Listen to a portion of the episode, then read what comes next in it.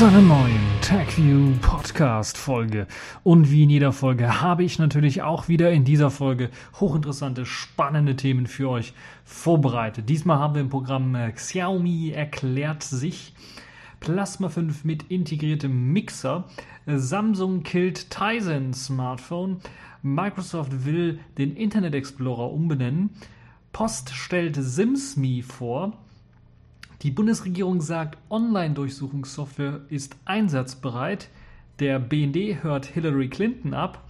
Und dann haben wir natürlich noch unsere Kategorien der Woche, die Pfeife der Woche, Netzpolitik, Distro der Woche, Sailfish der Woche. All das in dieser Folge. Vollgepackte Folge. Fangen wir also direkt an mit dem allerersten Thema, nämlich Xiaomi oder Xiaomi erklärt Ursache der heimlichen Datenübertragung, die wir ja schon mal thematisiert haben vor ein paar Sendungen, wo wir festgestellt haben, dass die dann doch irgendwie mit chinesischen Servern auf einmal kommunizieren, die Handys von äh, Xiaomi. Und ähm, ja, der Grund dafür ist ein angeblicher neuer Cloud-Messaging-Dienst, der halt eben mit, äh, den, mit nach Hause telefonieren soll, der eben den Status abfragen soll. Und da wird dann, und so hat Xiaomi dann auch äh, gesagt, was für Daten da eigentlich übertragen werden, nämlich die E-Mail-Nummer des Gerätes wird äh, übertragen, aber auch ähm, Textnachrichten, äh, SMS und so weiter könnten dort abgespeichert werden, wenn das irgendwie gemacht wird. Aber zumindest Telefonnummer äh, und E-Mail-Nummer werden eben zur Identifizierung rübergesendet, ist das, was man zugegeben hat.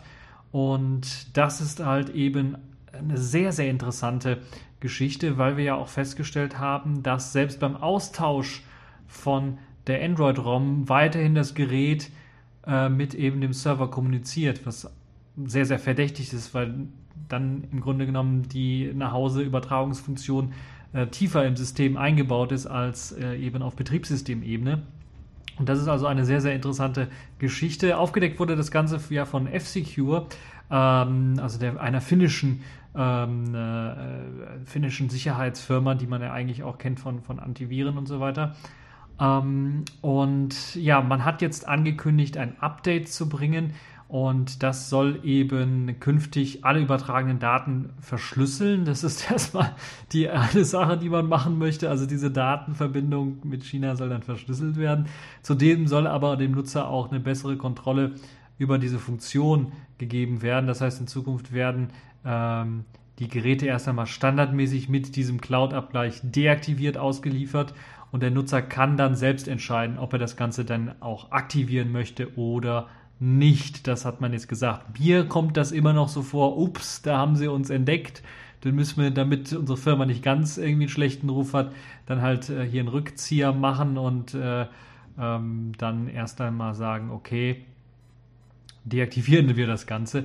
Es kann natürlich auch sein, was ich nicht ausschließen möchte, dass das auch nicht mit Absicht passiert ist, sondern dass es einfach irgendein Entwickler, der halt schon eben für diese Cloud-Anbindung arbeitet, mit reinprogrammiert hat und am Ende hat einfach keiner kontrolliert, ob da jetzt diese Debugging-Funktion, also das Senden zum Server direkt, äh, dann auch wirklich aktiviert ist. Oder man hat sich gedacht, oh, wir müssen irgendwie testen, wie das funktioniert mit der Auslastung der Server und so weiter und so fort ach, machen wir mal hier zwei, drei Chargen, die wir da an den Smartphones rausgeben, äh, lassen wir das mal aktiviert und erzählen es den Leuten nicht und dann sehen wir mal, wie dann so die Aktivität ist. Da können wir so ungefähr hochskalieren, wie viel Server wir brauchen, wie viel Power wir brauchen.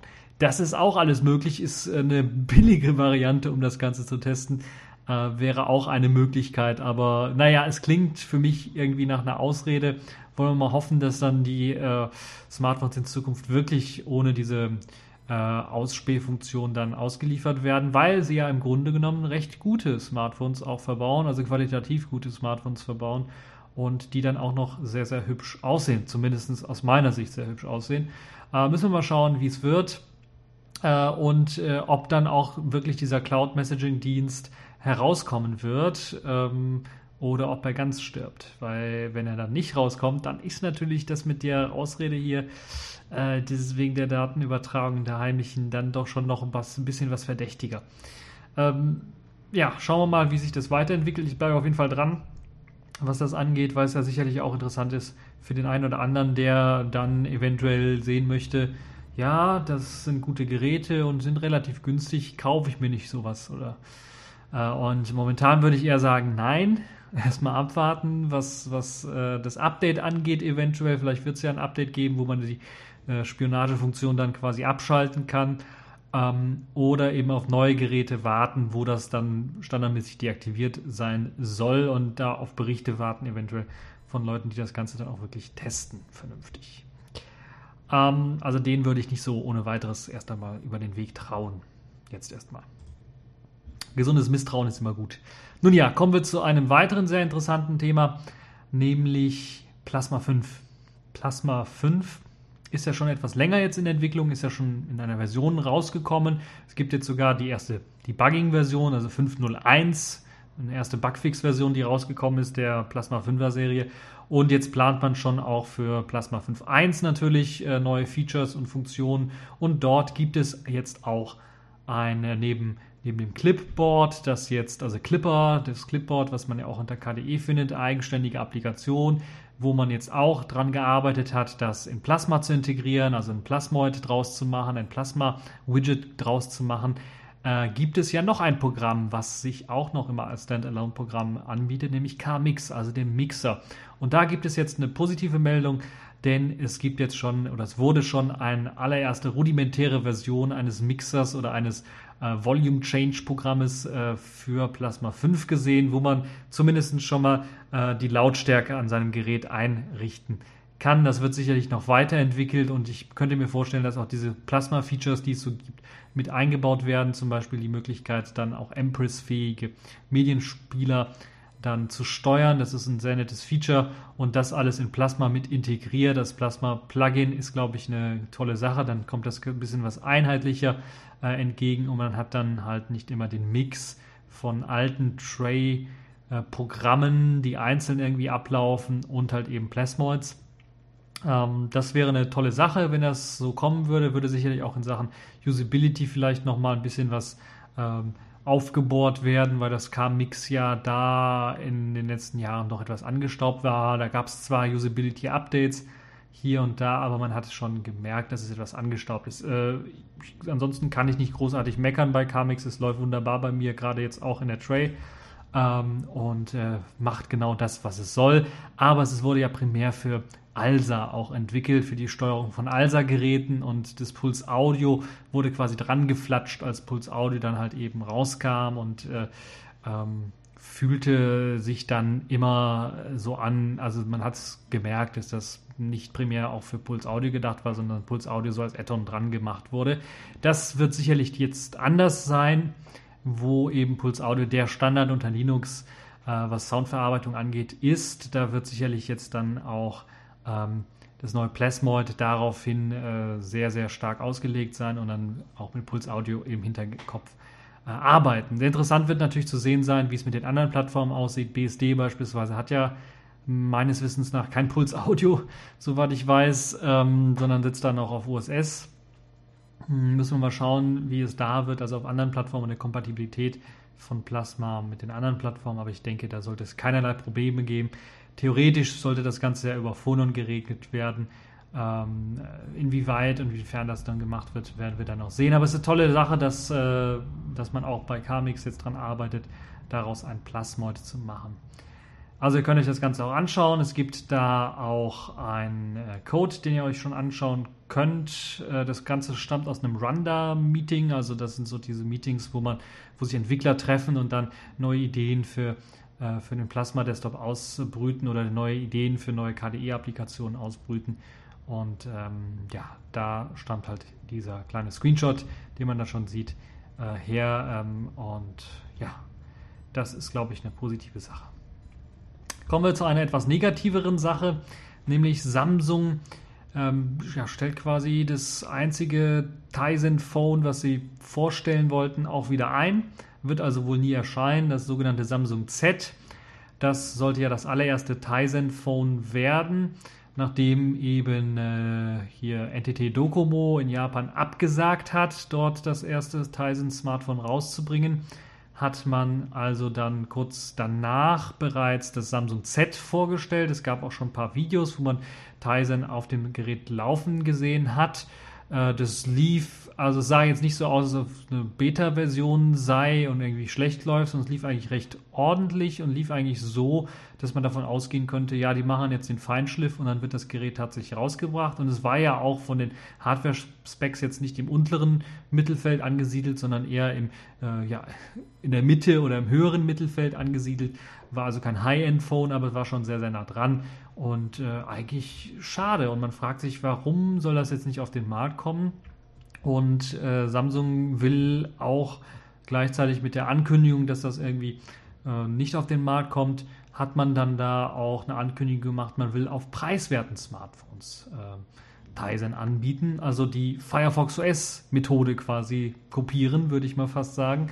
Und das ist schon ein bisschen seltsam, finde ich, weil ähm, Tizen ja eigentlich äh, so ein Smartphone wie der Samsung Z gebraucht hätte als ja Entwicklungsplattform für all die Leute, die vielleicht interessiert sind an einer neuen, kleineren äh, Plattform zu entwickeln. Steht ja ein großer Konzern dahinter, Samsung, der ja relativ erfolgreich ist, ähm, was den Verkauf von Smartphones angeht. Und da wäre es sicherlich interessant gewesen für den einen oder anderen Entwickler, der jetzt nicht bei Android, bei iOS, Windows Phone, BlackBerry oder wie sie alle heißen, dann entwickeln möchte, da vielleicht mal Fuß zu fassen und da vielleicht mal Entwicklung reinzustecken. Da ist so ein Telefon, so wie das Samsung Z, ein gutes Device, was man zum Entwickeln gebrauchen kann, weil es ordentlich schnell, ordentlich flott ist und natürlich dann auch als Daily Driver genutzt werden kann. Und dann hat man natürlich die Möglichkeiten auch noch äh, ja, Standardsoftware, die irgendwie fehlt und die, die, man benötigt, schnell nachzuliefern und als Entwickler dann äh, zu einer gewissen Berühmtheit zu gelangen, wenn man dann halt so eine ja, Entwicklung dort anstößt. Ähm, das Ganze erinnert so ein bisschen an das Bader-System, weil wir erinnern uns, Bader wurde mit Version 2.0 auch aufgegeben, für Tizen aufgegeben. Da hatte man allerdings Smartphones schon rausgegeben, ähm, auch für Entwickler, die dann dran entwickelt haben. Und wir erinnern uns auch, Tizen ist ja intern als Versionsnummer auch schon bei der 2.0 angelangt, deshalb lassen sich da so ein bisschen Parallelen erkennen. Ansonsten ähm, ist das jetzt schon auch so ein bisschen ein schlechtes Zeichen seitens Samsungs, äh, weil das sich irgendwie danach anhört, wir lassen Tizen fallen. Ich weiß nicht, wie es aussieht mit dem Druck von Google, weil wir haben ja da gehört, dass Samsung zunächst einmal diese ganzen Android-Wear-Watches gar nicht bauen wollte äh, mit Android, sondern sie wollten Tizen Watches bauen und haben da auch viel Entwicklungszeit reingestoßen. Und dann kam dann doch irgendwie eine Google Wear äh, Android Watch raus. Und äh, da haben sich dann alle ein bisschen was gewundert. Und man ging davon aus, dass Google da ein bisschen Druck gemacht hat und gesagt hat, äh, nö, ihr müsst auch eine Android, äh, Android-Uhr rausgeben. Ansonsten machen wir hier mit den Lizenzen Probleme oder also mit den Google Play Services. Das ist ja immer so eine Möglichkeit, wie man jemanden unter Druck setzen kann, wo dann Google auch eine Macht hat, äh, zu sagen, hier Samsung, das äh, wir können euch die Rechte entziehen, dass ihr es benutzen dürft, Google Play Services, oder wir äh, machen es einfach so, dass wir euch die Android-Versionen, die neuen, die wir in Entwicklung haben, nicht so schnell gehen wie anderen Herstellern, sodass ihr weniger Zeit habt, das da irgendwie für eure Geräte anzupassen. Also da hat Google auf jeden Fall Druckmöglichkeiten. Ist die Frage, ob das wirklich der Geruch von Google ist, äh, ob das die wenigen Erfolgsaussichten, die andere so irgendwie dem Tizen OS äh, ansehen äh, sind. Oder ob man wirklich erkannt hat, man ist äh, zu spät mit einem Tizen-System, was jetzt nichts anderes eigentlich ist als ein Android von der Oberfläche her. Nur von unten, also läuft was ganz anderes, äh, läuft ein anderes, läuft ein vollständiges GNU Linux-System mit einem Xorg-Server und so weiter und so fort und einer anderen Auslegung auch mehr auf HTML5 und vielleicht auch deswegen hat man sich gesagt, okay, das erinnert doch eher an Firefox OS, gehen wir doch eher die Liga, wo Firefox OS äh, rumfleucht, äh, nämlich die, die, das ultra billig Segment, also sehr preiswerte Smartphones, so äh, 50 Euro aufwärts bis, bis 100 Euro maximal so oder vielleicht noch ein bisschen was mehr für die Mittelklasse. Ähm, das ist also das Segment, was jetzt Samsung anstrebt und äh, ja, das ist alles irgendwie nichts Halbes und nichts Ganzes, würde ich sagen. Und äh, das wird auf jeden Fall die, die jetzt wirklich vielleicht mal gedacht haben, wir entwickeln Apps oder die sogar schon Apps entwickeln, ein bisschen was verunsichern, dass jetzt das Smartphone wieder verschoben worden ist. Und vor allen Dingen wird es die verunsichern, weil sie ja für so ein Smartphone erst einmal auch entwickelt haben. Und wenn jetzt auf einmal die Kiste kommt, so ja richtig preiswerte Smartphones, vielleicht noch mit billiger Hardware, mit langsamer Hardware aller Firefox OS, wo man darauf achten muss, wie viel Arbeitsspeicher man tatsächlich verwendet und so weiter und so fort, könnte das eine erneute Herausforderung für die App-Entwickler werden. Und die App-Entwicklung für Tizen dann natürlich auch noch mh, hm, nach hinten werfen, die ja sowieso schon sehr knapp und sehr wenig bestückt ist. Ähm, und ja, ich weiß nicht, was Samsung sich dabei denkt. Und äh, ich bin mir auch noch gar nicht mehr sicher, ob es überhaupt noch irgendwie ein äh, Tizen Smartphone geben wird. Äh, oder ob Tizen dann doch nur auf äh, ja, vielleicht Smartwatches laufen wird. Oh, vielleicht am Fernseher von Samsung noch, aber ansonsten eingestampft wird.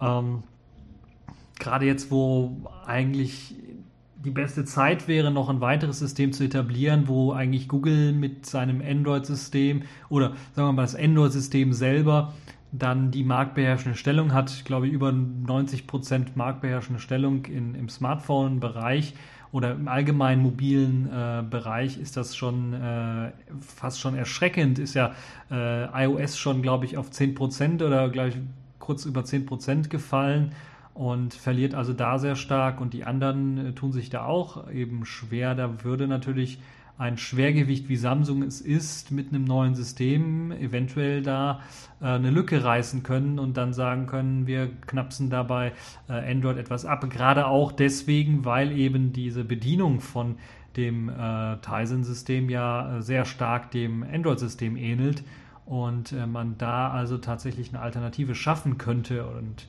naja, müssen wir mal schauen. Das Problem sind nicht so sehr die Apps, wie ich finde, weil da kann man sicherlich äh, relativ schnell, äh, man kennt es von, von BlackBerry, kann man relativ schnell die Großen auch mit äh, Geld locken, dann dahin zu kommen. Ähm, was natürlich auch immer möglich ist, ist, sich ein Android Runtime zu holen. Dann kann man eben auch Android-Applikationen unter dem Tizen-System ausführen. Da gab es ja schon Beispiele. Ähm, ähm, die Mirat Group hat ja oder bietet ja auch für Jolla, für das Jolla Phone äh, die Android Runtime äh, oder ihr Android Compatibility Layer an. Und wir haben den ja auch schon gesehen auf Migo laufen. Und Migo ist ja mit äh, dem Tizen-System sehr stark verwandt. Und da wäre es also auch möglich, ohne Probleme das dort hinzukriegen. Also wenn Samsung da ein bisschen was Kohle in die Hand nimmt, wäre das sicherlich möglich. Aber naja, müssen wir mal schauen, wie sich das weiterentwickelt. Ähm, das äh, klingt für mich zunächst einmal jetzt erstmal nach einem Zickzackkurs bei Samsung. Man ist sich nicht so richtig sicher, was man mit dem Tizen-System machen soll, wo man hingehen soll. Und man ist jetzt von der Idee abgewichen, Mittelklasse bis High-End-Smartphones mit Tizen rauszugeben und will jetzt erst einmal auf den preiswerten Smartphones Tizen herausgeben. Nun ja, schauen wir mal, wie sich das weiterentwickelt und gehen wir rüber zu einer kurioseren Meldung, die es in dieser Woche gab, nämlich Microsoft. Microsoft wollte den Internet Explorer umbenennen. Das kam jetzt raus. Das wurde äh, gesagt in, einer, ähm, in einem Fragebeitrag, den es auf Reddit gab, hat das ein Microsoft-Sprecher ähm, bestätigt, dass schon seit einigen Wochen eine interne Debatte darüber geherrscht hat, den Webbrowser Internet Explorer umzubenennen, einen neuen Namen zu verpassen und das im Grunde genommen der Hauptgrund darin besteht, dass eben der Internet Explorer ein sehr, sehr negatives Image hat. Und äh, ja, wenn man sich den Artikel durchliest und vielleicht mal den Kommentarbereich, fand ich den herrlichsten Kommentar, den ich dort gelesen habe. Ja, nennt den um in Firefox Downloader. Ähm, dieser zynische Kommentar zeigt auch schon, was aus dem Internet Explorer geworden ist. Äh, er ist halt eben zu einer ja, Lachnummer geworden, würde ich fast schon sagen, oder zu einem, äh, wird halt auf Windows-Systemen benutzt, um halt einen anderen Browser runterzuladen. Ähm, und nun ja, äh, technisch gesehen hat er ja mittlerweile aufgeholt. Er unterstützt ja jetzt Standards. Ich habe ja auch letztens irgendwann gesagt, dass, glaube ich, im mobilen Bereich äh, der Internet Explorer sogar mittlerweile ein iOS-Gerät simuliert, damit eben mobile Webseiten angezeigt werden, weil sie Internet Explorer nicht kennen. Und ja, der Internet Explorer also ähm, vielleicht in Zukunft nicht mehr Internet Explorer. Zumindest hat man erstmal gesagt, nee, wir behalten den Namen, aber der ähm, Entwickler hier von Microsoft, äh, Jonathan Thompson, äh, Sampson, meinte dazu, wer weiß, was die Zukunft bringt. Also so richtig ist der Drops anscheinend noch nicht gelutscht, was den Internet Explorer und den neuen Namen angeht. Es könnte also durchaus sein, dass wir demnächst einen neuen Namen haben werden für diesen Internet Explorer. Außerdem gab es natürlich noch ein paar andere äh, Bekanntgaben, dass jetzt zum Beispiel diese alten Internet Explorer Versionen jetzt nicht mehr so weit unterstützt werden. Version 6 schon lange nicht mehr, aber auch die Versionen 8, 9 und 10 werden nicht weiter gepflegt. Und äh, derzeit aktuell ist eben Version 11 und da will man weiter Langzeitpflege, weiter Langzeitpflege reinstecken und das Ganze, man beteuert natürlich, ist jetzt endlich auch kompatibel. Das, was man mit die, die Horrorgeschichten, die man aus den alten Internet Explorer äh, Zeiten her kennt, vor allen Dingen Internet Explorer 6, glaube ich, hätte es den so richtig äh, kaputt gemacht, ähm, äh, imagemäßig. Und natürlich dann Version 7, 8, da hat man versucht, was zu verbessern und mit der Version 9 und 10 eventuell auch. Und jetzt äh, beteuert man, dass man sich an Standards hält, an Webstandards hält und diese weiterentwickeln möchte. Aber es gibt halt immer noch ein paar Probleme. ActiveX ist da zum Beispiel immer noch zu nennen. Äh, diese Schnittstelle zum Desktop, diese, diese mh, hm, ja, kleinen Programmchen, die im Browser ablaufen und die die Möglichkeit haben, da irgendwie auszubrechen und Probleme zu bereiten. Das sind so Sachen, äh, die Microsoft noch fixen muss. Ich weiß, Sandboxing und so weiter und so fort, das ist äh, alles schön und gut, aber das ist trotzdem halt noch so eine Sache, die angepasst werden muss. Ähm, weiteres Manko, was äh, der Internet Explorer auf jeden Fall auch hat, ist natürlich dann im Gegensatz zu allen anderen großen ähm, ja, Webbrowsern, dass eben der, die Web Rendering Engine zumindest, äh, wenn nicht sogar der ganze Browser, nicht Open Source ist. Das ist ein Problem, ein Wettbewerbsnachteil, den man jetzt hier sehen muss. Äh, ganz klar, Firefox mit der Gecko Engine ist Open Source. Chrome hat zumindest Chromium als Basis, äh, was fast eins zu eins ist, äh, was Open Source ist, äh, wo die ähm, Blink Engine, ehemals äh, ein Fork von WebKit, äh, auch Open Source ist. dann habe ich schon WebKit angesprochen ist auch Open Source. Okay, Safari gibt es noch auf iOS und auf Apple, was nicht Open Source ist, aber ist zumindest die Rendering Engine soweit Open Source. WebKit wird auf vielen Browsern benutzt, im mobilen Bereich. Google benutzt es ja auch äh, für den Standard Android-Browser, soweit ich weiß, immer noch. Äh, und ja, viele andere Hersteller benutzen es auch. Äh, Qt hat es direkt eingebaut, GTK hat es eingebaut, also die großen Frameworks auch haben WebKit eingebaut. WebKit ist also sehr, sehr stark auch noch. Und ja, dann gibt es noch Opera, ich bin mir nicht ganz sicher, die benutzen ja auch Teile von Chromium, also da muss auch irgendwie was Open Source sein. Äh, und äh, auf jeden Fall die Blink Engine benutzen sie dann eben, die auch Open Source ist. Äh, und Microsoft hat sowas nicht. Sie haben kein, ihr, ihre Rendering Engine ihres Browsers ist nicht Open Source und ihr Browser selber ist auch nicht Open Source. Wenn wenigstens die Rendering Engine irgendwie Open Source wäre, könnte man sich vorstellen, kann, könnte die jemand nehmen, verbessern, eventuell aufbohren oder einen anderen Browser irgendwie auf, aufbauend auf dieser Rendering Engine. Ähm, sie ist einfach nicht so attraktiv und das ist das Problem. Microsoft wäre, glaube ich, oder würde jetzt besser fahren, wenn sie die Features, die, sie, die der Internet Explorer hat, eben weiterhin auch nutzt, aber dann vielleicht auf einer etwas kompatibleren äh, Rendering Engine basieren würde. Meinetwegen der Gecko Engine können Sie sich ruhig nehmen oder eben eine WebKit-Engine äh, ähm, nehmen oder selber irgendwie auf WebKit aufbauen, einen Fork bauen. Ähm, das wäre, glaube ich, der richtigere Weg. Aber äh, ich weiß, es ist immer schlecht, da irgendwie einen Standard versuchen zu schaffen und äh, Standard heißt, alle benutzen ein Programm oder ein, eine Rendering Engine. Äh, das äh, kommt auch dann, äh, führt dann auch zu Problemen irgendwie. Deshalb muss man da irgendwie auch Vielfalt drin haben. Trotzdem sehe ich da nicht so richtig den Sinn beim Internet Explorer, heutzutage zumindest nicht mehr so richtig, weil er keine Vorteile bringt, äh, aber eher Nachteile bringt im Vergleich zu all den anderen äh, Rendering Engines und, und äh, Webbrowsern, die es so gibt. Das ist zumindest meine Sicht. Ihr könnt natürlich eure Sicht natürlich unter dem Artikel, unter dieser äh, Folge posten. Ja, kommen wir mal weg von Webbrowsern und kommen wir hin zu Messengern. Da gab es diese Woche eine sehr interessante News von der Deutschen Post. Das ist auch sehr interessant. Die Post kam ja das letzte Mal so richtig im IT-mäßigen Zeitraum, wo sie dann so ein, wie hieß es, äh, Postmail, ne, wie hieß es nicht, die E-Mail, das war von der Bundesregierung, Äh, von der Post gab es ja auch so ein E-Mail-Programm, das dann so eine Konkurrenz sein sollte zu äh, der E-Mail, elektronische Post oder E-Post, E-Post, so hieß es, glaube ich. Und dann hatte man so einen E-Postbrief, also man konnte einen Brief schicken, der wurde per E-Mail verschickt oder man konnte eine E-Mail verschicken, die wurde per Brief verschickt. Keine Ahnung, ist auf jeden Fall in die Hose gegangen. Jetzt wollen sie mit was Neuem punkten, auch wieder Nachrichten verschicken, Nachrichten von einem Ende zum nächsten bringen und das muss man der Post äh, zugute halten. Die sind auf dem neuesten Stand, ähm, was eben auch bestimmte ja, Anforderungen im Markt jetzt angeht, auch internettechnisch und IT-technisch, denn sie haben einen Messenger vorgestellt, einen Krypto-Messenger, also der auch End-zu-Ende verschlüsseln soll.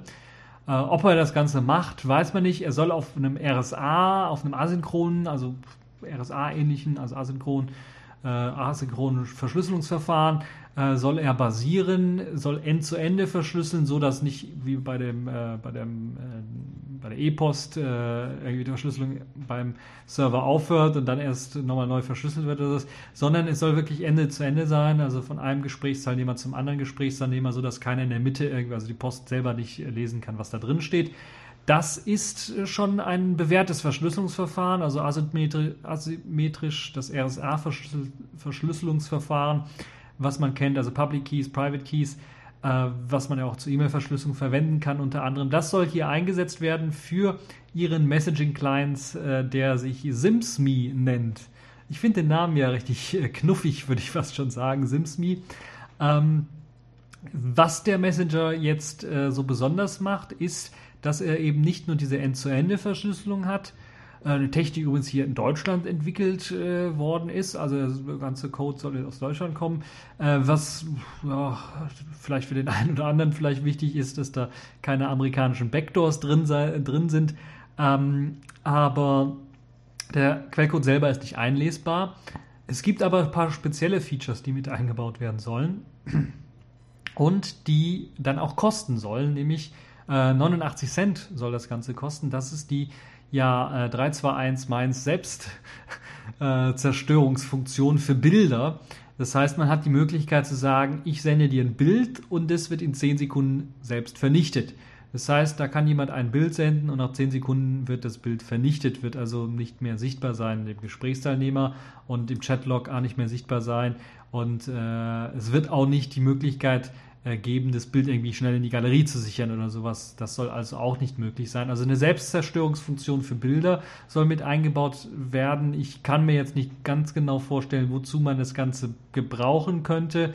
Äh, ist vielleicht recht nett, aber äh, ein nettes Gimmick, aber dafür dann 89 Cent auch noch bezahlen für, ich weiß es nicht. Also ich selber habe es noch nicht getestet, man kann aber das Ganze, den Messenger schon runterladen für Android ähm, als auch für iOS. Weitere Plattformen sind erstmal, äh, werden noch nicht angeboten, aber es ist schon mal, also ich bin fast überrascht, dass so viel IT-Kenntnis da anscheinend doch in der Post steckt, dass sie erstens dass die Kapazität haben, so einen Messenger zu entwickeln, der end-zu-Ende -Ende verschlüsseln soll per RSA. Das klingt alles sehr vernünftig äh, muss ich ganz ehrlich sagen. Er soll nicht nur Texte, sondern auch Bilder und weitere Multimedia-Inhalte irgendwie können. Ähm, ähm, bietet allerdings kein, kein Forward Secrecy an, was TextSecure beispielsweise bietet und verschlüsselt der verschlüsselte Datenverkehr, wenn er aufgezeichnet wird und zu einem äh, späteren Zeitpunkt auf einem Gerät irgendwie gespeicherten geheimen Kryptoschlüssel kommt, äh, kann den Traffic kann man den Traffic damit rückwirkend entschlüsseln. Das ist halt eben ein Problem, das eventuell auftritt. Ähm, das äh, gibt dann noch also ein paar Probleme. Äh, gibt zum Beispiel auch irgendwie keinen zweifelsfreien Beleg, den man irgendwie äh, geben kann, dass eine Nachricht äh, zu einem Zeitpunkt verschickt worden ist, also so ein Zeitstempel mäßig, wo man sagen kann, ja, die Nachricht wurde dann und dann verschickt. Ähm, das ist eben dieses Forward Secrecy und Deniability. Ne, Deniability ist das jetzt, also die Abstreitbarkeit äh, in dem Fall. Und ja, das ist äh, für die Leute, die sich da richtig reindenken wollen, ist das vielleicht eine interessante Sache, was Kryptographie und so weiter angeht. Ich will es nur ein bisschen was oberflächlicher betrachten und äh, muss sagen, ja, das sieht gar nicht mal so schlecht aus, der Messenger. Äh, man hat da also eben die Möglichkeit, ganz normal Nachrichten hin und her zu verschicken Ähm, die Selbstzerstörung ist vielleicht eine interessante Geschichte. Äh, man kann den Standort oder sowas übermitteln, man, also die ganz normalen äh, Dinge, die man hier von anderen äh, äh, Nachrichtendiensten her, Nachrichtendiensten sage ich schon, also den, den Messenger-Diensten dann auch herkennt. Und ja, gut, die Nutzerbasis ist vielleicht das Problem, so wie mit allen Alternativen, die ja dann auch Verschlüsselung irgendwie versprechen. Ich sehe jetzt noch nicht den groß, großen Vorteil gegenüber Trema beispielsweise oder Freema, je nachdem, wie man es aussprechen möchte, äh, weil dort wird der Code auch unter Verschluss gehalten. Da soll es auch eine End-zu-Ende-Verschlüsselung geben. Äh, hier hat man wenigstens gesagt, was das für eine End-zu-Ende-Verschlüsselung ist, also asymmetrisch mit RSA-Schlüsseln. Kann man, da kann man sich als Techniker schon ein bisschen was drin vorstellen. Aber ich würde ein bisschen was noch abwarten, was die Post angeht, ein bisschen was skeptisch sein, obwohl ich schon überrascht bin, dass die es überhaupt geschafft haben, äh, so einen Messenger auf die Beine zu stellen. Und äh, ja, ich, irgendwie ist die Grundhaltung von mir skeptisch. Ich weiß, ich weiß auch nicht warum, weil eigentlich wünscht man sich ja sowas, dass man äh, nicht nur irgendwelche Messenger aus den USA immer bekommt und, und die ganzen Techniken dort irgendwie über den Teich entwickelt werden und dort irgendwie aufblühen und groß werden, sondern man wünscht sich dann auch manchmal, dass sowas auch hier bei uns in Europa, also ich muss ja nicht sagen, muss ja nicht unbedingt Deutschland sein, aber es ist in Europa auch manchmal, manchmal solche Entwicklungen gibt, wo eine kleine Firma oder jetzt in dem Fall passt so eine Firma, aber ähm, wo es halt eben auch solche technischen Entwicklungen gibt, die dann da irgendwie äh, aufblühen und was, was Gutes bieten. Und das ist ja jetzt hier in Sachen, also eigentlich machen sie alles richtig. Sie machen Verschlüsselung, sie bieten ähm, neue Funktionen an mit eben diesem, dieser ähm, äh, Bildzerstörungsfunktion. Ist zwar noch ein Gimmick, also man weiß noch nicht so richtig, ob, was das so bringen soll, aber das ist schon mal der richtige Weg den man da eingegangen ist. Das Einzige, glaube ich, was so Probleme bereitet, ist erstmal, dass es die Post macht und der Post da ist man so eher gegen, skeptisch gegenüber, gerade wegen diesem ganzen Blödsinn mit, mit der E-Post, mit dem E-Postbrief und, und, dem ganzen anderen Kram, den sie gemacht haben, ist man da so eher skeptisch und abweisend und abhaltend. Und dann natürlich auch, äh, weil es im Grunde außer dieser Gimmick-Funktion mit den Selbstzerstörungsbildern nicht, also keinen richtigen Vorteil bringt gegenüber anderen Messengern, die jetzt auch mittlerweile Verschlüsselung äh, beherrschen, auch End-zu-Ende-Verschlüsselung beherrschen und sowas. Da ist also, da fehlt noch so ein bisschen, irgendwie was fehlt da, um es irgendwie erfolgreicher zu machen, sicherlich. Und äh, ja, ansonsten, was man braucht, für das, um das Ganze zu machen, ist natürlich eine, eine, eine Smartphone mit eben Android oder iOS oder Android Runtime. Ich bin mir nicht ganz sicher, ob es läuft. Ähm, ich habe es noch nicht getestet. Auf meinem Jolla beispielsweise mit der, äh, mit, mit dem ACL oder auf einem Blackberry mit der Android Runtime ähm, wäre vielleicht mal ein Versuch wert, das auszuprobieren. Man braucht aber auch äh, nicht nur eben das Smartphone, sondern auch eine SIM-Karte drin mit einer äh, Telefonnummer, denn die wird eben zur Identifizierung benötigt. Und da ist natürlich wieder die Sache, zur Identifizierung benötigt, heißt, die Post hat dann deine Telefonnummer. Wie das dann mit den ganzen Kontaktdaten aussieht, bin ich mir auch noch nicht so sicher, ob sie nicht eventuell wie bei WhatsApp einfach übertragen werden. Muss man also ein bisschen Vorsicht walten lassen. Ähm, ja, muss man mal schauen, wie sich das weiterentwickelt, dieses SimsMe. Ähm, ich persönlich sehe jetzt vom Technischen noch nicht so das Problem, was das Ganze angeht. Also es kann sich als Streamer-Alternative eventuell oder als Text-Secure-Alternative durchaus irgendwie vielleicht durchsetzen, weil es äh, ja, gar nicht mal so schlecht aussieht. Äh, ein bisschen nachteilig ist, dass der Quellcode nicht offen liegt, dass man da nicht reinschauen kann, so ein bisschen. Da ist schon mal so ein bisschen meine, meine Grundskepsis da. Äh, ansonsten klingt das eigentlich recht vernünftig, äh, ist halt nur von der Post und ist halt irgendwie Imageproblem, glaube ich, der Post, dass das, äh, dass sie da haben. Wenn sie es ausgelagert hätten, eventuell eine eigenständige Firma oder sowas, die sich dann nur darum kümmert, hätte ich mir gedacht, okay, aber so ist das halt so, hm, hat das so ein bisschen Fadenbeigeschmack. Naja, schauen wir mal, was sich daraus entwickelt. Würde mich auch interessieren, was ihr dazu meint, ob ihr das Ganze getestet habt und was ihr davon haltet, dass die Post jetzt äh, so ein einen Messenger, einen äh, end-zu-ende verschlüsselten Messenger, also einen sicheren Messenger herausgegeben hat. Ja, kommen wir zum nächsten Thema, ein netzpolitisches Thema, was wir auch schon lange begleitet haben, nämlich die sogenannte Online-Durchsuchung. Und da gab es ja auch die, ja, der Online-Durchsuchung sehr nah verwandten Quellen TKÜ Und äh, dieser Riesenskandal, den es da gab, als halt eben herausgefunden worden ist, dann, dass diese Software für die Quellen-TKÜ mehr kann, als sie soll. Und dass das auch eingesetzt worden ist mit Screenshots beispielsweise, die man da jede paar Sekunden gemacht hat bei einem Verdächtigen. Äh, und äh, dass das auch kein äh, irgendwie schwerstkrimineller Terrorist oder sowas war, sondern ein einfacher, ich glaube, so ein Drogenhändler oder sowas.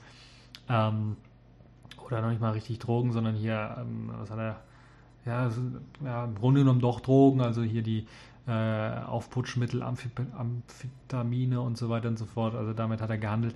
Äh, nun ja, wir erinnern uns an diesen Bundestrojaner, der dann auch vom äh, Chaos Computer Club irgendwie aufgedreckt worden ist. Jetzt hat das äh, Bundeskriminalamt und die Bundesregierung gesagt, dass sie jetzt eine Software selbst entwickelt haben. Das BKA hat also eine Software selbst entwickelt, die eben jetzt betriebsbereit ist für die Online-Durchsuchung. Also nicht für die Quellen-TKÜ, wo ich kurz das Beispiel angesprochen habe, sondern für die Online-Durchsuchungen. Diese Online-Durchsuchung soll ja, habe ich auch erstmal den Kopf gekratzt, ist die nicht eigentlich verboten worden vom Gericht und das nur die, nur die Quellen-TKÜ wurde erlaubt? Oh, da müsste mir einer auf die Sprünge helfen, ob ich da recht habe, ob ich, ob ich das richtig im Kopf habe. Ich weiß nur, dass das halt eben entwickelt worden ist als eigenständige Software vom BKA. Also die haben auch den Quellcode und so weiter und so fort und einsatzbereit ist. Ähm, und es soll benutzt werden halt gegen Schwerstkriminelle, gegen Terrorabwehr, für die Terrorabwehr und so weiter und so fort. Äh, sofort soll das halt eben äh, benutzt werden als Telekommunikationsüberwachungstool.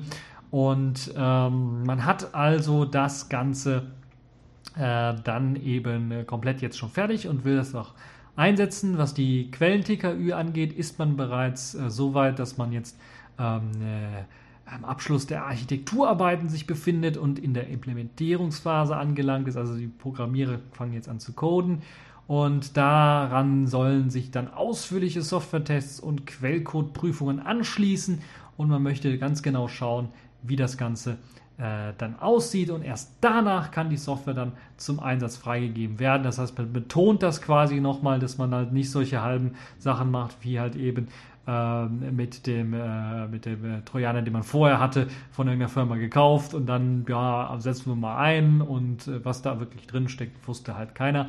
Äh, und das ist halt so ein Problem, was halt zu einem Skandal geführt hat. Und das soll jetzt hier anders werden, aber, aber sage ich dazu, die Quellcodeprüfung sollen durch sogenannte Sachverständige und Datenschützer der umstrittenen Firma CSC durchgeführt werden. Das heißt, der CSC, eine Firma, äh, die man eventuell kennt, auch von dem NSA-Skandal, äh, und äh, sind halt da schon sehr in, involviert, was solche Sachen angeht.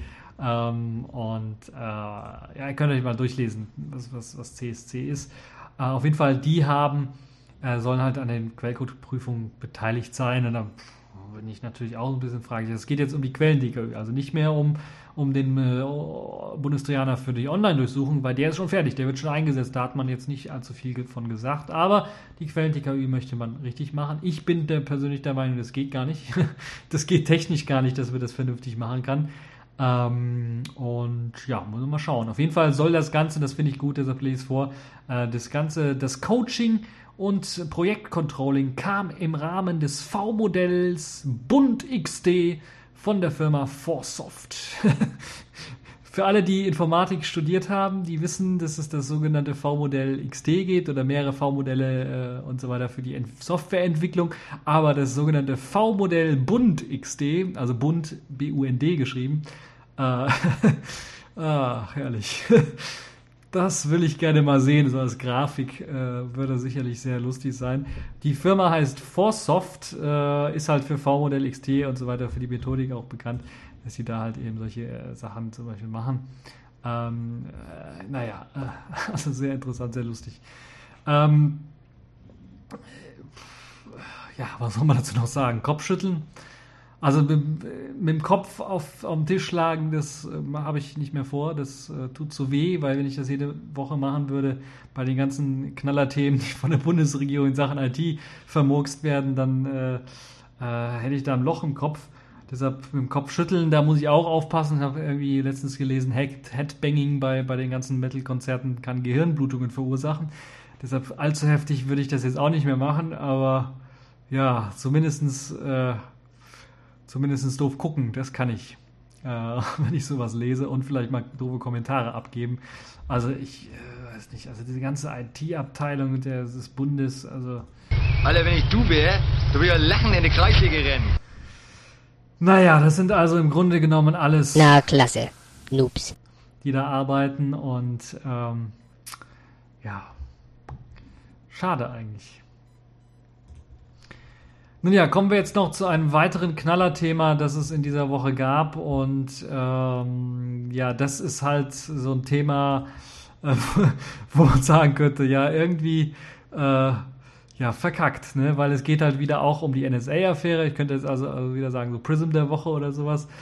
Ähm, es, geht um die NSA-Affäre, der große Lauschangriff auf Merkels Handy. Und da hat ja Merkel den berühmten Satz gesagt, unter Freunden gehört sich sowas nicht oder sinngemäß hat sie sowas gesagt. Und jetzt kam halt raus, ja, der BND hat auch die Hillary Clinton abgehört, Hillary Clinton, äh, Außenministerin äh, der USA. Und sie wurde halt vor einigen Monaten hat man halt eben äh, den, den, den äh, äh, nicht vor einigen Monaten, sondern man hat auf jeden Fall, als sie, äh, wo war es, in Afghanistan unterwegs war, lasst mich nicht lügen, ähm, bam, bam, bam, Sie hat, sie hat, sie hat, sie ist geflogen mit dem Flugzeug und hat ein Telefonat geführt äh, in dem Flugzeug und man war gerade halt eben in so einem Kriegsgebiet. Ich glaube, es war Afghanistan, weil da sind wir Deutschen ja aktiv äh, und haben äh, dort, also der BND hat dort dann auch eine Abhörstation, um alle möglichen Telefonate abzuhören, was es standardmäßig so machen. Also sie zeichnen alles auf, was da an Telefonaten um sich geht, Satellitentelefon und so weiter und so fort. Und die Hillary Clinton flog halt da irgendwie vorbei und hat dann, kam auf die Idee zu telefonieren in ihrem Flugzeug und das Gespräch wurde einfach aufgezeichnet. Das hat der BND halt aufgezeichnet, es wurde dann dem BND-Chef vorgelegt. Äh, ne, andersrum, es wurde zunächst mal einem BMD-Beamten vorgelegt und ihr könnt dreimal raten, wer der Beamte war. Ja, richtig, es war der Spion der USA, dem das Ganze vorgelegt worden ist. Der hat es gesehen, sollte es seinem Chef vorlegen. Bevor er es seinem Chef vorgelegt hat, hat er das natürlich einfach schön kopiert, der CIA übergeben äh, und äh, dann seinem Chef vorgelegt. Der Chef hat sich das zurückgelesen und hat gesagt, vernichten. Wurde dann vernichtet. So läuft das beim BND oder lief das beim BND ab. Und äh, der BND-Präsident muss halt eben sagen, vernichten oder nicht vernichten. Äh, vorher haben das halt die Leute erstmal ausgewertet, durchgelesen, übersetzt eventuell vielleicht auch noch und dann äh, äh so, dass es halt beim BND-Präsidenten angekommen ist dann.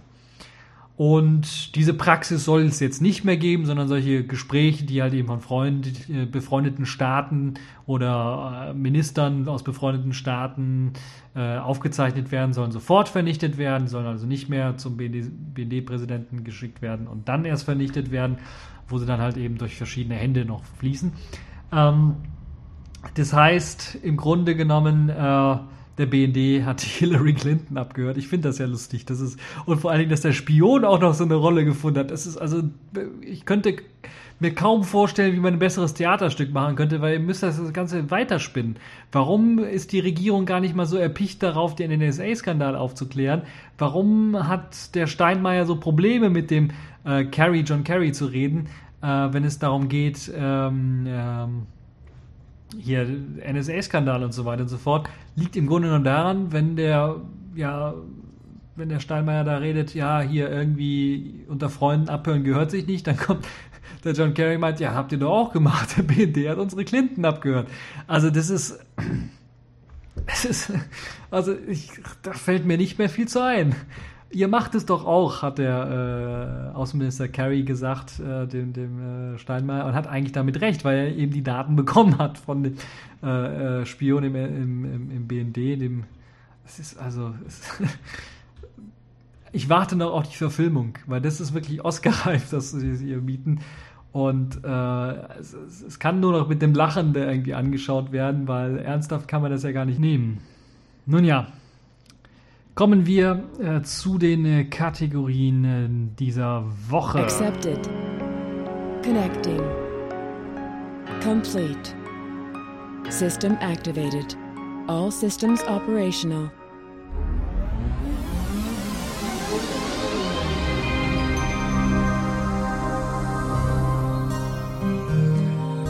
Ja, und da kommen wir direkt zur Pfeife der Woche. Die Pfeife der Woche sind diesmal alle Internetprovider. Ja, diesmal habe ich mir nicht einen rausgepickt, sondern direkt alle Internetprovider, weil es wurde auf der DEFCON 22, also auf der Hacker-Sicherheitskonferenz in den USA, der DEFCON, ähm, die Ausgabe 22, wurde ein Bug oder mehrere Bugs wurden da enthüllt, die immer noch in der sogenannten Checkpoint-Software, das ist eine Server-Software, die weltweit von allen Providern zur Fernkonfiguration von Routern verwendet wird, Dort hat man mehrere Schwachstellen entdeckt und die eben bei diesen Providern auf die zuständigen Autokonfigurationsserver zugreifen können und dort die Installation ähm, von Software eben anstoßen können für Router, für Router, die irgendwo im Internet hängen, für Router, die ihr vielleicht zu Hause rumstehen habt und dort kann man einfach sagen, okay, wir haben jetzt hier ein Firmware-Paket, das tauschen wir einfach mal aus gegen ein gehacktes Firmware-Paket, das eventuell mit unserem eigenen Trojaner ausgestattet ist. Und ja, dieser dieses äh, ACS-System hat dann Zugriff auf ja, mehr als 500.000 DSL-Modems seiner Kunden beispielsweise. Das hat man im Nahen Osten gemacht. Bei einer Stichprobe beispielsweise hat man ein fehlerhaftes ACS gesehen, das, wo man sich reinhacken konnte. Und dieses ACS konnte halt eben auf 500.000 DSL-Modems der Kunden zugreifen. Da hätte man also mit einem Schlag 500.000 DSL-Modems äh, beschlagnahmen können, mit Viren oder Würmern und Trojanern oder äh, zu einem Botnetz oder sowas ausbauen können. Und ja, das wäre relativ einfach gewesen. Die ACS, ACS, diese Automated Control Servers, also Automated Auto Configuration Server, so heißen die, dienen halt eben nicht nur dazu, Updates irgendwie zu den verschiedenen Routern zu senden, sondern auch Konfigurationen durchzuführen. Wir kennen das eventuell oder ihr kennt es eventuell, wenn ihr mal Probleme gehabt habt mit dem Router und den selber nicht irgendwie lösen konntet, dann habt äh, ihr eventuell einen Provider angerufen und der konnte dann auf euren Router irgendwie darauf zugreifen und dort eine Konfiguration oder sowas ändern. Das ist also möglich heutzutage. Das machen solche Auto-Configuration-Dienste auch automatisch. Die können automatisch konfigurieren. Das ist vor allen Dingen bei so Sachen wie, ich habe mir jetzt einen neues, äh, neuen Vertrag geholt, irgendwie bei einem Kabelmodem, äh, bei einem Kabelbetreiber beispielsweise und habe einen Kabelmodem oder einen Kabelrouter zugeschickt bekommen und der muss jetzt konfiguriert werden. Das wird dann dann äh, gemacht, wenn ich halt eben erstmal das Ganze freigeschaltet worden ist und dieser ACS bei meinem Provider dann halt die Konfiguration rübersendet zu meinem äh, Modem. Und dann wird eben die Konfiguration durchgeführt, des Modems initiale Konfiguration und dann kann ich halt ins Internet. Solche Geschichten werden gemacht, werden heutzutage von eben Kabelprovidern beispielsweise ausgegeben und äh, kommuniziert wird über das sogenannte Technical Report 069, das ist ein Protokoll, Abkürzung TR 069. Und einer Statistik zufolge aus dem Jahr 2011 sind etwa 150 Millionen Breitbandrouter für eben dieses TR069 ausgelegt. Die haben also die Möglichkeit, damit zu kommunizieren, also solche Steuerungsbefehle für die Konfiguration zu erhalten. Neben diesen ganz normalen DSL-Endgeräten, DSL-Routern, Modems und so weiter, gibt es halt eben auch diese Kabelmodems und Router, die ebenfalls TR069 können und beherrschen. Die meisten Hersteller, wenn ihr also bei 1 und 1, bei der Telekom, O2 oder wie die ganzen Dienste alle heißen, Provider alle heißen, Unity Media, Kabel BW, Kabel Deutschland, gibt es hier noch, keine Ahnung. Jedenfalls die ganzen Anbieter, wenn ihr von denen einen Router bekommt, sind meistens diese kostenlose Router, kostenlose Beigabe oder wurde 20 Euro oder was bezahlt, meistens so vorkonfiguriert, dass dieses ACR, dass dieses TR äh, 069 eingeschaltet ist, dass er also schon lauscht darauf, dass er Kontrolleingaben bekommt. Und das Problem ist, dass bei diesen Geräten meistens die Firmware so konfiguriert ist, dass man es auch nicht mehr ausschalten kann. Also doppelt schlimm. Die sind standardmäßig eingeschaltet, kommen sie daher. Und die sind auch, es gibt keine Möglichkeit, die auszuschalten, außer da irgendwie eine andere Firma drauf zu flächen, eine eigene. Auch die in Deutschland relativ beliebten Fritzboxen sind eben für TR069 geeignet und werden, wenn sie von den Providern geliefert werden, auch meistens mit einer aktivierten Version geliefert, die man nicht abschalten kann.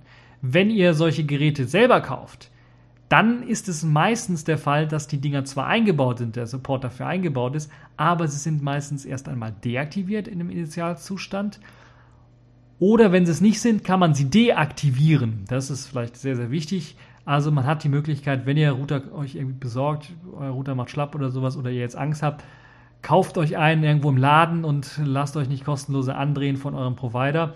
Kauft euch im Laden irgendwo oder bei Amazon oder sowas und äh, achtet darauf, dass eben dieses TR069 ausgeschaltet ist. Ähm, ja, das ist eben das, das Problem, was herrscht, dass man das halt eben bei den Provider-Routern meistens eben nicht abschalten kann und die meisten standardmäßig aktiviert sind. Ähm, ja,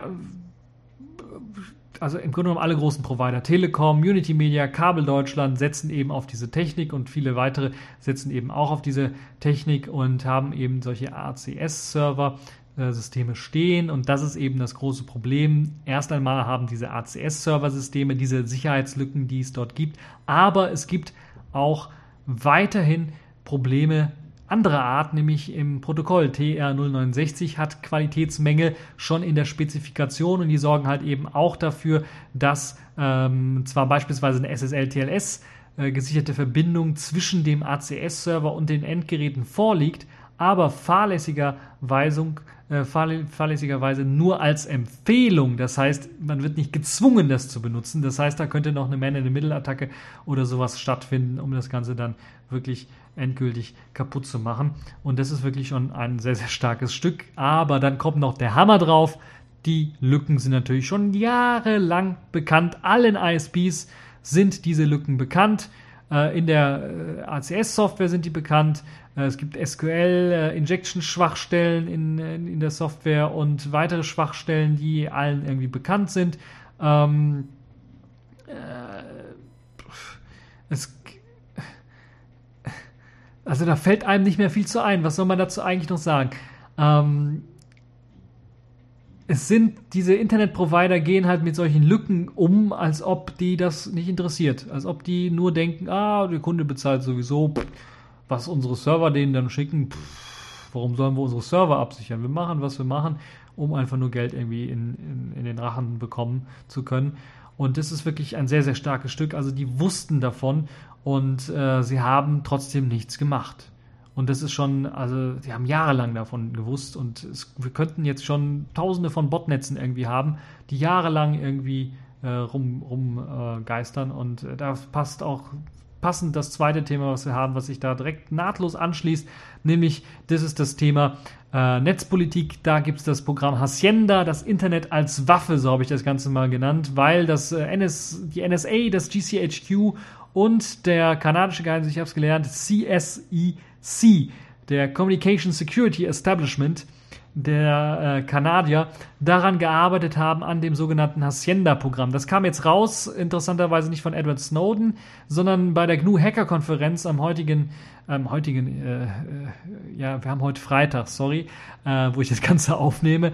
Also heute äh, Freitag, das heißt in Zukunft, das heißt zwei Tage, drei Tage zurück, so müsst ihr das Ganze denken. Also in München wurde das am Freitag vorgestellt von äh, den Masterstudenten Julian Kirch, Christian Krothoff und Emmy Nöther.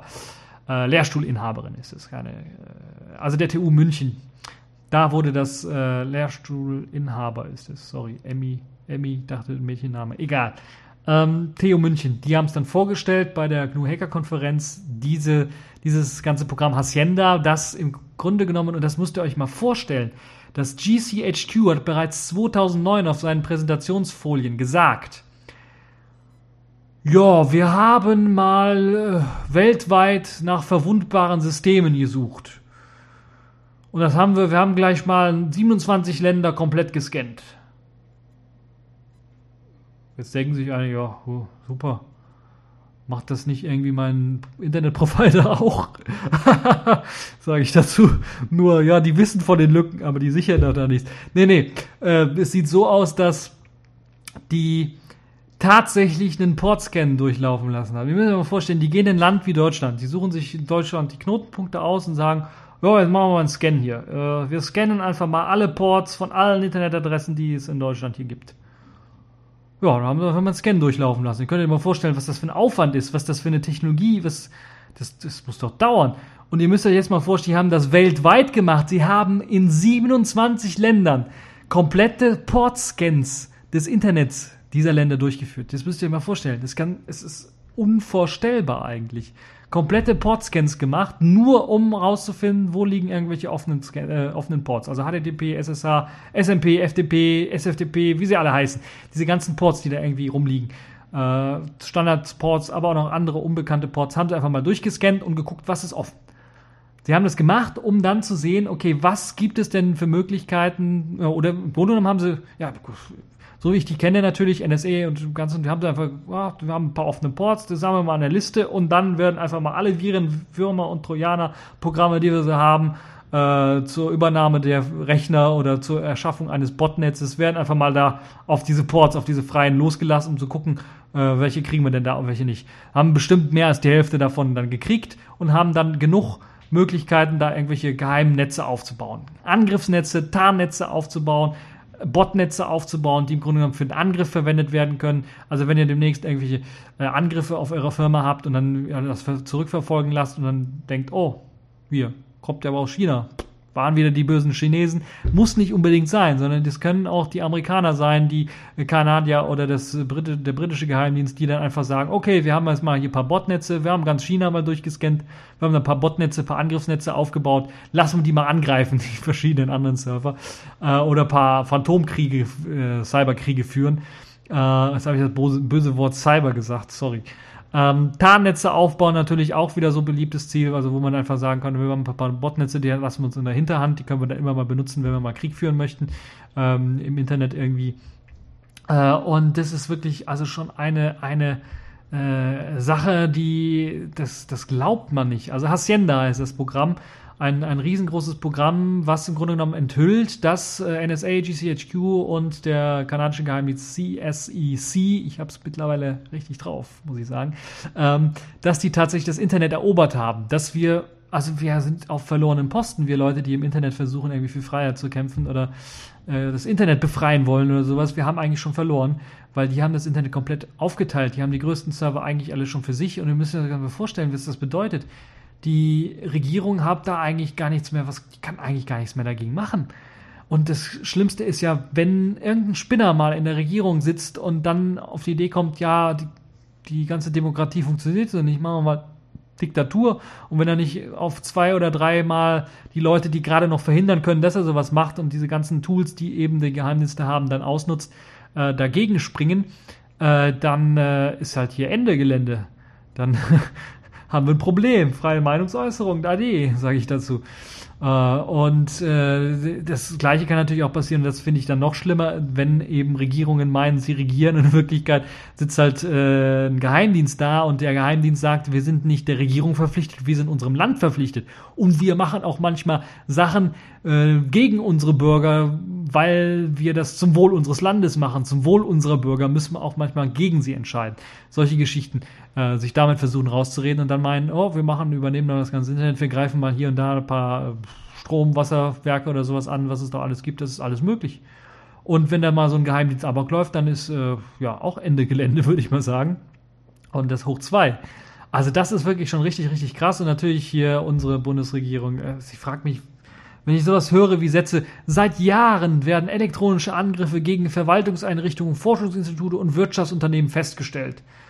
Art, Herkunft und Ausrichtung sprechen dafür, dass fremde Nachrichtendienste dahinter stehen. Der Verfassungsschutz hat die Aufgabe, nachrichtendienstliche gesteuerte Cyberangriffe zu analysieren. Das heißt im Grunde genommen Prävention. Boah, pö, wo denn? Der Verfassungsschutz soll im Nachhinein analysieren, was soll er da analysieren? Ich weiß es nicht ganz genau. Dann haben wir das sogenannte geile Cyber-Abwehrzentrum, wofür wir Millionen in den Rachen von den Leuten da irgendwie hauen, von denen man eigentlich nie was hört, außer da ist irgendwie was passiert, dann stellt sich einer vor der Presse und dann erzählt er mal da irgendwie was. Die sind, das hat einen richtig genialen Namen, Cyber-Abwehrzentrum, aber im Grunde genommen wehren die gar nichts ab, sondern die werden, kommen zum Einsatz, wenn irgendeine Firma schon gehackt worden ist und dann sollen sie analysieren. aber das, wie wir hier lesen, macht das ja der Verfassungsschutz jetzt neuerdings und nicht das Cyber-Abwehrzentrum. Vielleicht gehören die zum Verfassungsschutz. Naja, auf jeden Fall, die sollen halt analysieren, von wo kam der Angriff. Äh, was kann man da dagegen tun, irgendwie, dass das in Zukunft nicht mehr passiert? Ja, wenn das Kind in den Brunnen gefallen ist, dann nützt es nicht, dass man den Brunnen zumontiert. Äh, da muss man vorher das Kind wieder rausziehen. das geht vielleicht gar nicht. In dem Fall jetzt bei dem, um äh, nicht bei dem Beispiel zu bleiben, im, im, im cybermäßigen oder im, sage ich schon wieder das böse Wort, äh, im, im Internetzeitalter. Das funktioniert nicht. Und naja, also ich kann nur mit dem Kopf schütteln, aber ihr wisst ja, zu heftig mit dem Kopf schütteln, äh, Headbanging oder sowas, das führt zu Gehirnblutungen, deshalb nicht machen. Deshalb widmen wir uns etwas erfreulicheren Themen. Kommen wir zur Distro der Woche und das ist ja, ja nicht so oft, dass ich eine Beta-Version als Distro habe als Distro der Woche. Deshalb könnte man das auch als Spielzeug der Woche so ein bisschen bezeichnen, nämlich Elementary OS ist in der äh, Beta 1 erschienen und zwar Freya Beta 1. Wenn ich mich nicht irre, eine griechische Göttin. Ihr könnt mich nachher noch in den Kommentaren berichtigen, wenn ich wieder falsch liege. Hat auf jeden Fall was mit der Mythologie da zu tun. Und ähm, ja, die Version musste ja kurzfristig umbenannt werden, weil sie initialmäßig ISIS sich nannte. Und das war ja irgendwie politisch jetzt äh, fehl am Platz, deshalb hat man es schnell umbenannt in Freya. Die Beta-Version steht da jetzt zur Verfügung, ist interessant, weil die letzte Version, die letzte stabile Version noch auf Ubuntu äh, 12.04 basiert, die LTS-Version. Und diese neue Version, die jetzt in der Beta-Version erschienen ist, basiert auf Ubuntu 14.04.1 LTS, also auf dem Nachfolger. Und kommt dann äh, dementsprechend auch mit dem gleichen Linux-Kernel 3.13 daher mit den gleichen Hardware-Specs und dem Grafik-Stack und so weiter und so fort. Gibt jetzt auch EFI-Support, UEFI-Support und Support auch für die Mac-Installation mit dem Tool Refind. Ich dachte, es hieß Refit. Nun ja, egal, vielleicht habe ich mich geirrt. Refind, also für Mac kann man das Ganze, für Mac-Leute, die können das Ganze auch installieren. Es gibt ein paar Änderungen natürlich. Man hat man, äh, weil der ganze Desktop, haben übrigens einen eigenen Desktop, den sie mitliefern, äh, Pantheon nennt sich dieser Desktop, basiert mit Teilen, mit paar Bibliotheken auf einem GNOME, aber sehr stark GTK-lastig der Desktop. Und aus diesem Grund haben sie auch eine neuere GTK-Version, nämlich die Version 3.12, die sie ausliefern im Vergleich zu Ubuntus äh, Version 3.10, die da nur ausgeliefert wird. Das heißt, da haben sie eine neue Version mitgeliefert. Äh, Vala, das ist so die Hauptprogrammiersprache, äh, den C-Sharp-Dialekt ähm, der dann runterkompiliert wird auf C und dann direkt irgendwie so irgendwie. Äh, also ist in Version 0.2.4 mit dabei, weil halt viele der Elementary OS Programme darauf basieren. GStreamer ist in Version 1.0 mit dabei und viele, viele weitere Bibliotheken wurden halt eben geupdatet. Es gibt einen neuen Online-Account-Service, äh, Online-Account-Service-Integration, die sogenannte Pantheon Online-Accounts, die eben es ermöglichen, äh, Facebook, Fastmail, Google Microsoft und Yahoo Accounts in den Desktop mit einzubinden, was eine tolle Sache ist. Pantheon habe ich ja genannt. Pantheon ist der Desktop. Die haben also einen eigenen Desktop programmiert. Das ist das Spannende, Interessante an Elementary OS. Die liefern also quasi äh, richtig einzigartige Software aus, weil sie einen einzigartigen Desktop haben, den sogenannten Pantheon Desktop, mit eben einem eigenständigen, man könnte sagen, macOS 10 mäßigen Look, also einem Dock unten, Programmstarter und Taskmanager in einem mit großen Icons und eine Leiste oben, wo eben die Uhrzeit angezeigt wird, äh, System Tray und äh, eben noch ein Startmenü angezeigt werden kann. Und äh, man hat halt eben die Möglichkeit, da auch äh, Suchen äh, anzusteuern und so weiter und so fort. Dazu gibt es auch ein extra Tool, nennt sich Slingshot, ist halt ein Ausführen- und Suchdialog, der es erlaubt, sogar die von dem beliebten Programm Synapse äh, stammenden Plugins mit einzubinden. So habt ihr dort auch die Möglichkeit zu sagen, okay, ich möchte meine Suche verfeinern und erweitern und möchte mehr Möglichkeiten haben, das kann ich also mit Hilfe von Synapse Plugin in Slingshot machen. Es gibt den eigenständigen Fenstermanager, der entwickelt worden ist, der sehr, sehr hübsch aussieht, der ein paar nette Funktionen bietet. Snap Window, also an der Ecke ein Fenster werfen, äh, ist äh, mit drin. Es gibt, glaube ich, die Möglichkeit, dass man sogar ein Icon aus dem Dock ziehen kann und auf einen virtuellen Desktop einfach werfen kann und dann wird eben das Fenster dort, äh, das Fenster des Programmes dort einfach geöffnet. Ähm, das ist sehr nett gemacht. Es gibt ein paar äh, Änderungen, die jetzt in der neuen Version drin sind, zum Beispiel Client-Side-Decorations, eines der großen Features von GTK 3.12, die mit integriert worden sind. Und man äh, benutzt das Ganze äh, auch sehr, sehr, ähm, sehr, sehr ausführlich in der Version äh, Freya von Elementary OS. Und ähm, einige Updates wurden natürlich den, auch den Programmen äh, geschenkt. Das Theme wurde natürlich wieder geupdatet. Also sie haben einen eigenen Kalender mit dabei. Äh, da gibt es halt also noch ein paar andere Sachen, die damit hinzugefügt sind. Kalender-Support, CalDAV-Syncing beispielsweise für Google Kalender wurde mit eingefügt. In, in, in Maya, so nennt sich das Kalenderprogramm. Dann gibt es noch einen eigenen E-Mail-Client. Es gibt einen, ja, fast schon eigenen Webbrowser, würde ich sagen. Äh, der ist eigentlich eher bekannt, bekannter, nämlich Midori. Stammt auch vom Elementary OS. Die arbeiten auch sehr stark dran an diesem Browser. Es gibt einen eigenen äh, Greeter, also einen eigenen, äh, also Greeter, also einen eigenen äh, hier Begrüßungsdialog oder Begrüßer für den äh, Light äh, DM, also den äh, Light Display Manager, den Anmeldemanager. Ähm, äh, das ist, glaube ich, eine nette Sache. Das Theme wurde wieder geupdatet, da sind wieder, was, was Theming, Theming und so weiter angeht, sind immer top. Äh, Elementary S. Also wenn ihr mal was Neues erleben wollt mit, mit komplett einzigartiger Software, äh, einen Linux-Desktop, der richtig geil aussieht, der auf etwas ältere Hardware auch läuft, GTK-basierend ist, dann könnt ihr euch Elementary S anschauen. Das ganze System ist natürlich noch in der Beta-Version. Ihr sollt dann das Ganze ausprobieren und Bugs natürlich melden. Könnt natürlich auch spenden. Ihr habt die Möglichkeit sogar Bounties, also Kopfgeld für bestimmte Features auszulegen. Es gibt noch ein paar Known Issues, Known Bugs. Also zum Beispiel, dass ihr nicht die Möglichkeit habt, äh, den, den, äh, das Keyboard-Layout im äh, Anmeldemanager zu ändern, dass der Software-Updater immer noch sagt, dass es da Ubuntu 03 irgendwie läuft. Ähm, Passwortdialoge in Plymouth werden nicht unterstützt. Das heißt, wenn ihr da eine verschlüsselte Partition oder sowas verwendet, ähm, Krypto-Setup oder irgendwie sowas mit LVM oder irgendwie sowas, wo nach Passwörtern gefragt wird, funktioniert das mit dem, mit dem, mit dem Login, mit dem mit dem Boot Splash Plymouth noch nicht so ganz. Äh, das könnte also Probleme machen. Ein paar andere kleine äh, Kleinigkeiten, die da Probleme machen. Aber insgesamt ist das, glaube ich, schon mal ein guter Schritt in die richtige Richtung. Ihr könnt euch die Beta-Version, Beta 1, ähm, in der 32-Bit- oder 64-Bit-Version runterladen. Das Erfreuliche an dem Ganzen ist, ist, glaube ich, auch unter 900 Megabyte groß. Ich glaube, 845 Megabyte ungefähr war diese 64-Bit-Version, die ich ausprobiert habe, groß und die 32-Bit-Version müsste ein Ticken kleiner sein, aber äh, gut unter ein Gigabyte äh, die, das ISO-Image, also das könnt ihr euch ohne Probleme runterladen und einfach mal ausprobieren. Auf jeden Fall eine empfehlenswerte Linux-Distribution. Deshalb habe ich sie mit reingenommen, auch wenn es noch eine Beta-Version ist. Freya Beta 1.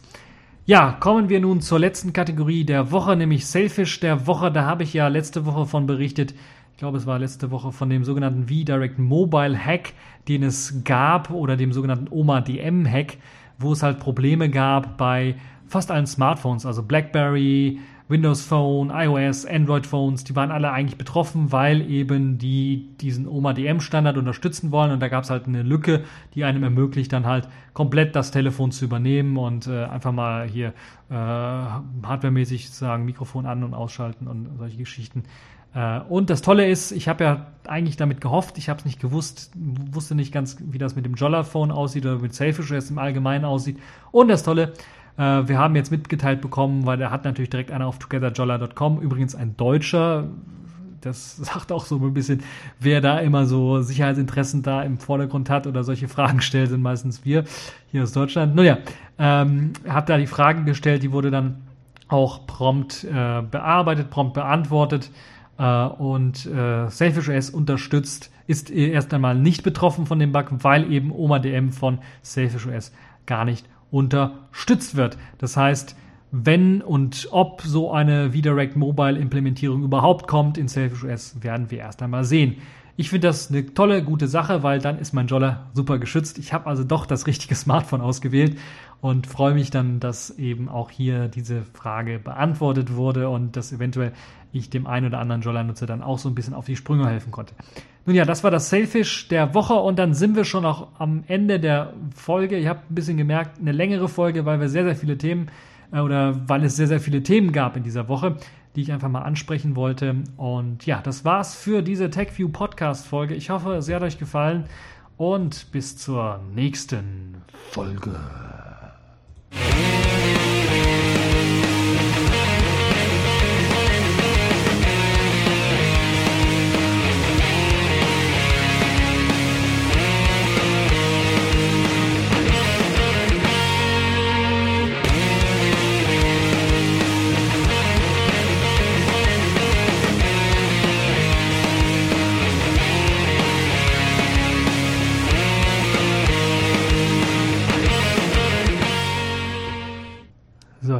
mal was trinken.